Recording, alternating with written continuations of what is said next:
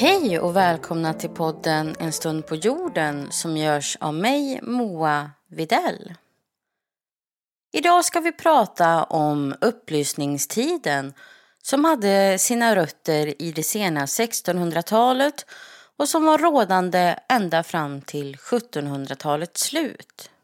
Upplysningstiden präglades av ett nytt idéhistoriskt tänkande där såväl kultur, samhälle, identitet som vetenskap kom att påverkas.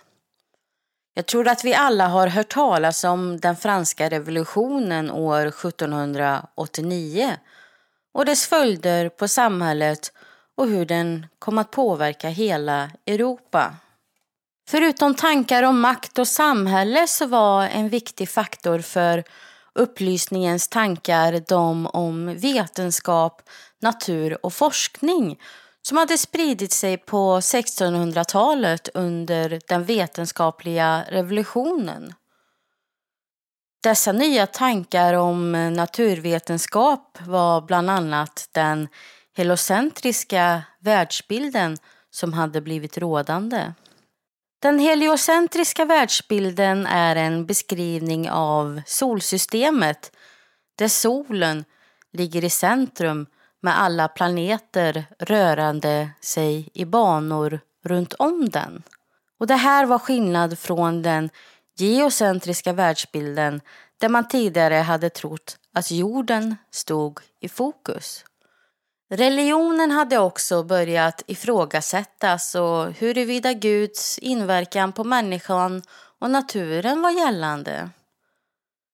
Dessa idéer la grunden till nya tankar och nya synsätt.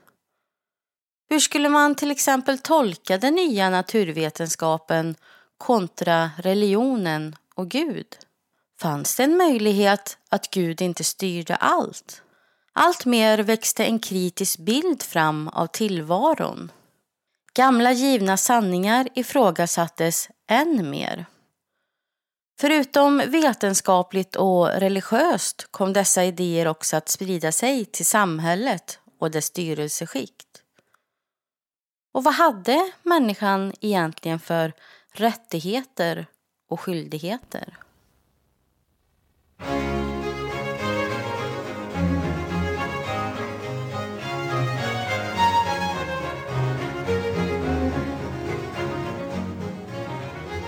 Under upplysningen kom förnuftet hos människan att bli en central idéströmning. Tankar som tidigare bara varit teoretiska skulle nu appliceras i verkliga livet. Till exempel om att kunna påverka och styra. Inom vetenskapen handlar det om att arbeta utifrån en kritisk metod med ifrågasättande där naturen stod i fokus. Det fanns en framstegstanke där nya, moderna vetenskapliga upptäckter skulle kunna användas och förbättra världen. Det kunde handla om allt ifrån hur man gödslade på det mest effektiva sättet till hur ekonomiska system skulle appliceras.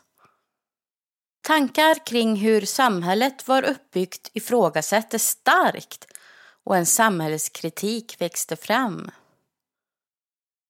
Makten som koncentrerats till kyrkan och adeln vilade på blodsband och andra privilegier. Det var en liten del av människor som faktiskt fick vara med och påverka politiken. Det viktigaste var inte vad du kunde utan vem du var. Det avgjorde dina förutsättningar och din framtid. Dessa gamla idéer blev under upplysningen ifrågasatta och ledde i flera länder till politiska revolutioner där folket fått nog av den utsugande överheten. Den katolska kyrkan kom också att ifrågasättas och den framväxande protestantismen var ett tydligt tecken på hur den katolska kyrkans dogmer inte längre var allmänrådiga. Det fanns plats för religionskritik och en viss sekularisering skedde. Dock så hade religion fortfarande en viktig roll i samhället och det innebar inte att den tappade sin vikt såväl personligt som samhälleligt. Men tankar om hur Gud arbetade skilde sig åt och flera religiösa trosamfund med alternativa förklaringar uppkom. Dessa var inte heller helt problemfria utan utkämpade ofta många strider med statskyrkor där de inte accepterades. Men tanken om en mer personlig gudsrelation kom ändå att bestå och kan ses idag i flera trosamfund.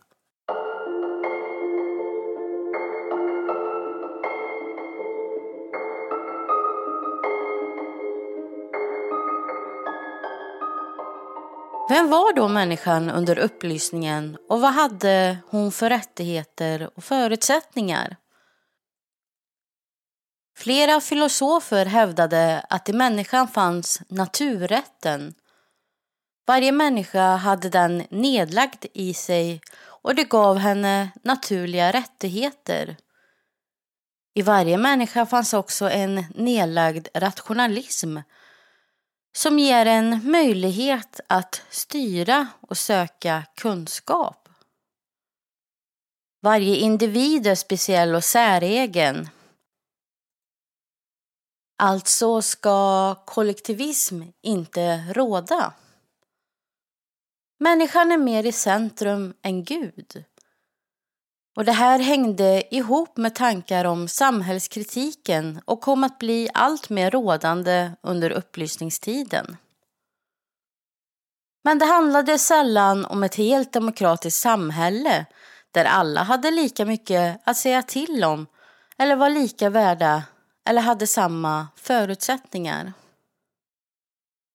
François Voltaire, som var en tongivande filosof under upplysningen, förespråkade att en upplyst despot skulle styra. Despoten skulle vara upplyst men också ha upplysta rådgivare. Despotens makt skulle komma ifrån folket och despoten skulle agera som folkets första tjänare. Tanken om att regenten var beroende av folket och inte tvärtom var en idé som tidigare funnits men som Voltaire kom att utveckla. Makt i sig var ett problem under upplysningen och hur den skulle fördelas. Under reformationen så kom makt av Guds nåde att allt mer ifrågasättas. Tankar kring nationalstaten och hur den skulle styras upptog många filosofers tid. Montesquieu förespråkade en maktdelningslära där den dömande, verkställande och lagstiftande makten delades. Något som sedan skedde i USA under deras revolution 1765 och som man också kan se i England 1688 under den ärorika revolutionen där maktfördelning och ett oberoende rättssystem blir viktigt. Dessa tankar kan spåras till John Locke, en engelsk filosof som levde 1632 till 1704 som skrev just om maktdelning. Locke förespråkade också att staten skulle ha en begränsad makt och att deras ansvar var att skydda individens rättigheter. Staten skulle inte lägga sig i individens förehavande och Locke pläderade för äganderätt och rätt till arbete. Locke bildade ett sorts samhällskontrakt vilket behandlar relationen mellan det styrande och folket. Sköter sig inte det styrande kan folket avsätta dem genom revolution. Staten fanns till för folket och inte tvärtom. Folket och individerna är förnuftiga, kan ta rationella beslut vilket gör att de har rätt till revolution om det behövs. Den brittiska filosofen Thomas Hobbes presenterade också ett samhällskontrakt men där staten, alltså makthavarna, var i fokus. Människan som befinner sig i ett naturtillstånd enligt Hobbes befinner sig i en miljö där det är allas krig mot alla. Således måste staten gå in och skapa säkerhet för att kontrollera folket. Människan måste också säga ifrån sig sin naturrätt om det ska ingå i Hobbes samhällskontrakt. För nu finns det en kropp, samhällskroppen. Hobbes har till skillnad från Locke en mycket negativ människosyn vilket är förklaringen till hans samhällskontrakt. En annan tänkare som går mer på Locks linje är Rousseau.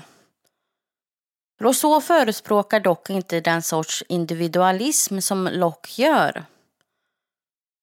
Han säger mer att människor ska vara jämlika och fria och leva i en direktdemokrati.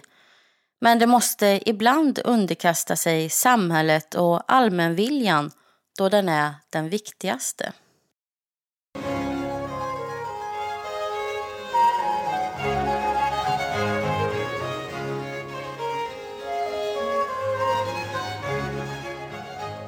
Många filosofer under upplysningen behandlade samhällsfrågor men också områden som ekonomi, uppfostran, kunskapsinhämtning med mera.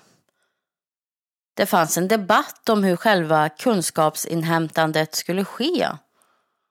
Vad vi kunde vara medvetna om, vad som var kunskap och hur vårt förnuft fungerade samt rationalism kontra empirism.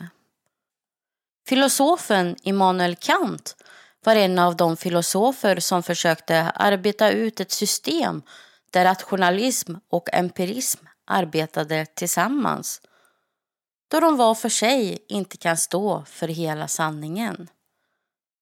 Sinnet behövs lika mycket som förnuftet. I en växelverkan arbetar de tillsammans för att nå kunskap. Den här idén var banbrytande för sin tid då vetenskapsmän ofta använde sig av den ena eller den andra metoden. Under den vetenskapliga revolutionen och upplysningen kom borgarklassen i samhället att ta allt större plats. Det här var en stor grupp människor som skapade ett civilt samhälle bortom hovlivet hos adeln.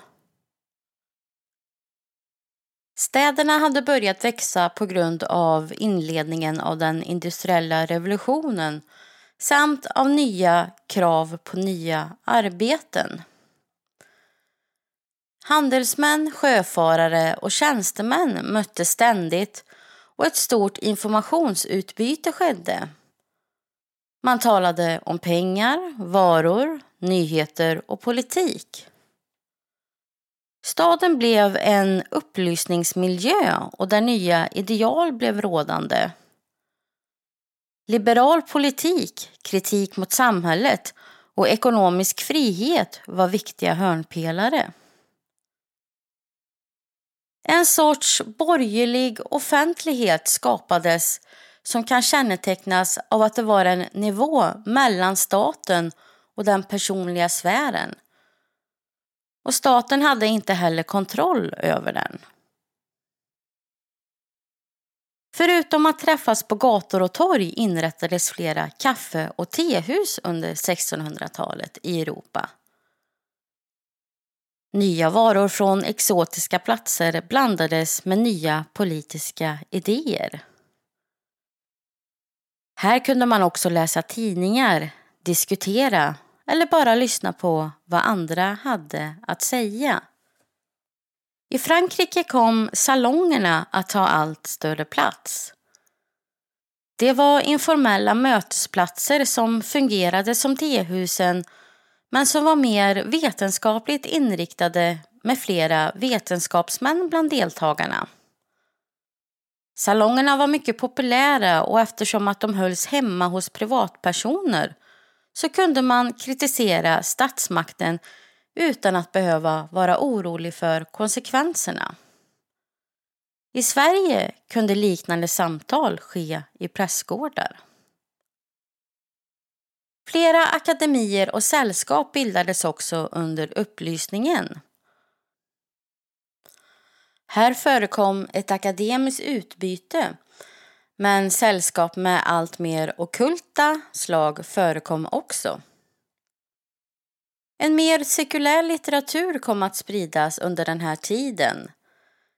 Det fanns en stor efterfrågan på ny litteratur och samhällskritik kunde ofta smyga sig in i romaner. Upplysningen var geografiskt begränsad men kunde via sällskap, litteratur, tidningar med mera nå ut till en större massa. Men alla länder påverkades inte lika kraftigt som England, Frankrike och Nordamerika där det skedde regelrätta revolutioner som störtade samman styrelseskicket totalt och skapade en helt ny samhällsordning.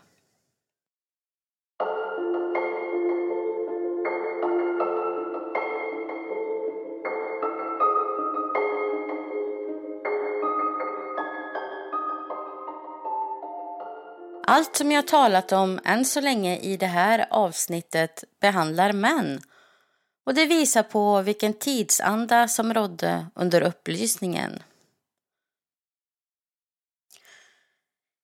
Kvinnan i upplysningssamhället skulle varken synas eller höras. Hon var beroende av giftermål och stod alltid i beroendeställning till en man.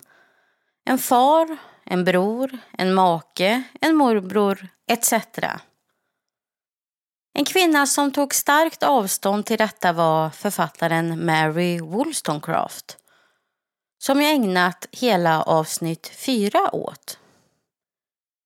1792 utkom boken Till försvar för kvinnans rättigheter där hon detaljerat förklarar varför kvinnan är underlägsen mannen och hur hon borde ändra på sig. Wollstonecraft hävdar att kvinnans slapphet inför livet är en konsekvens av hennes apati genom historien och att hon blivit bekväm med att behandlas som ett objekt. Wollstonecraft kritiserar alltså kvinnorna också. Men hon presenterar även en positiv bild av dem och att de kan vara förnuftiga och dygdiga. Till skillnad från Rousseau som skrev om särartsfeminism där han tillskriver kvinnan naturliga egenskaper så förespråkar Wollstonecraft en likhetsfeminism där kvinnan har samma rättigheter som män och att de inte är annorlunda skapta rent intellektuellt. Wollstonecraft var inte den enda kvinnan som kritiserade tidens rådande kvinnoideal. Svensken Hedvig Charlotta Nordenflykt publicerade flera dikter där hon diskuterade kvinnan och hennes plats i samhället. En annan svensk diktförfattare var Anna Maria Lenngren som skrev dikter på samma tema.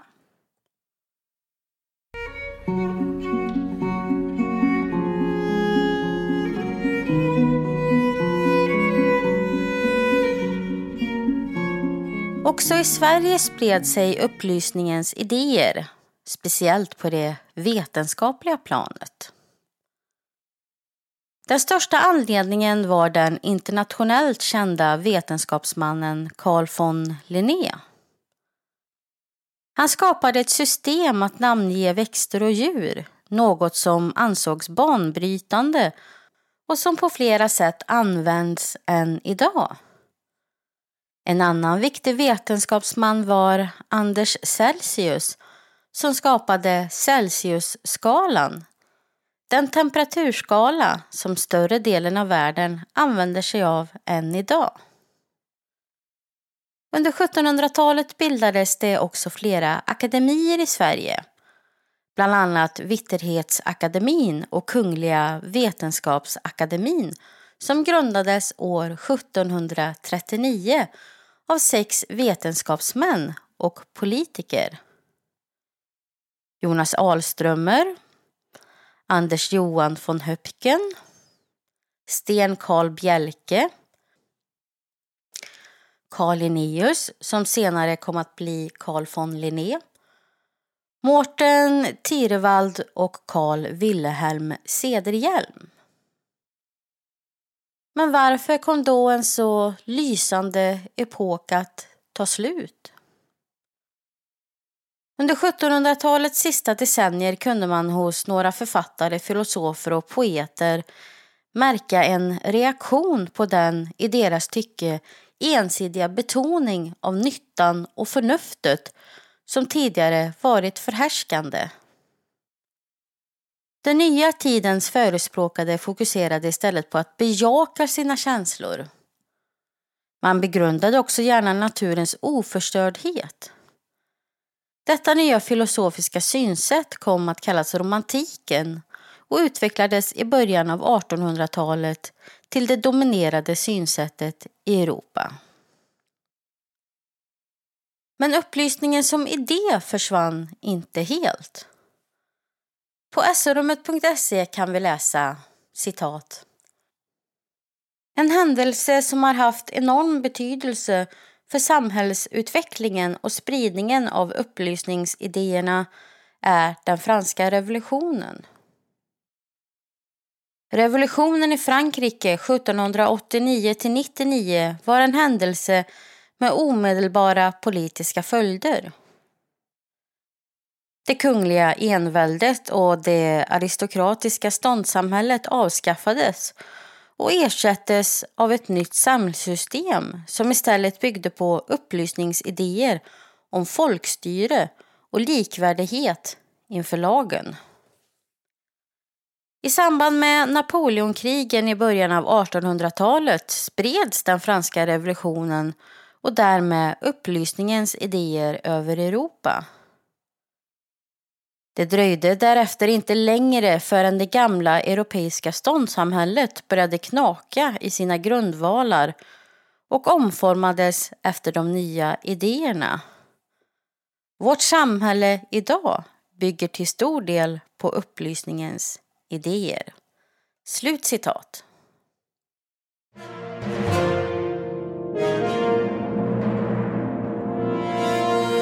Vet du faktiskt en sak?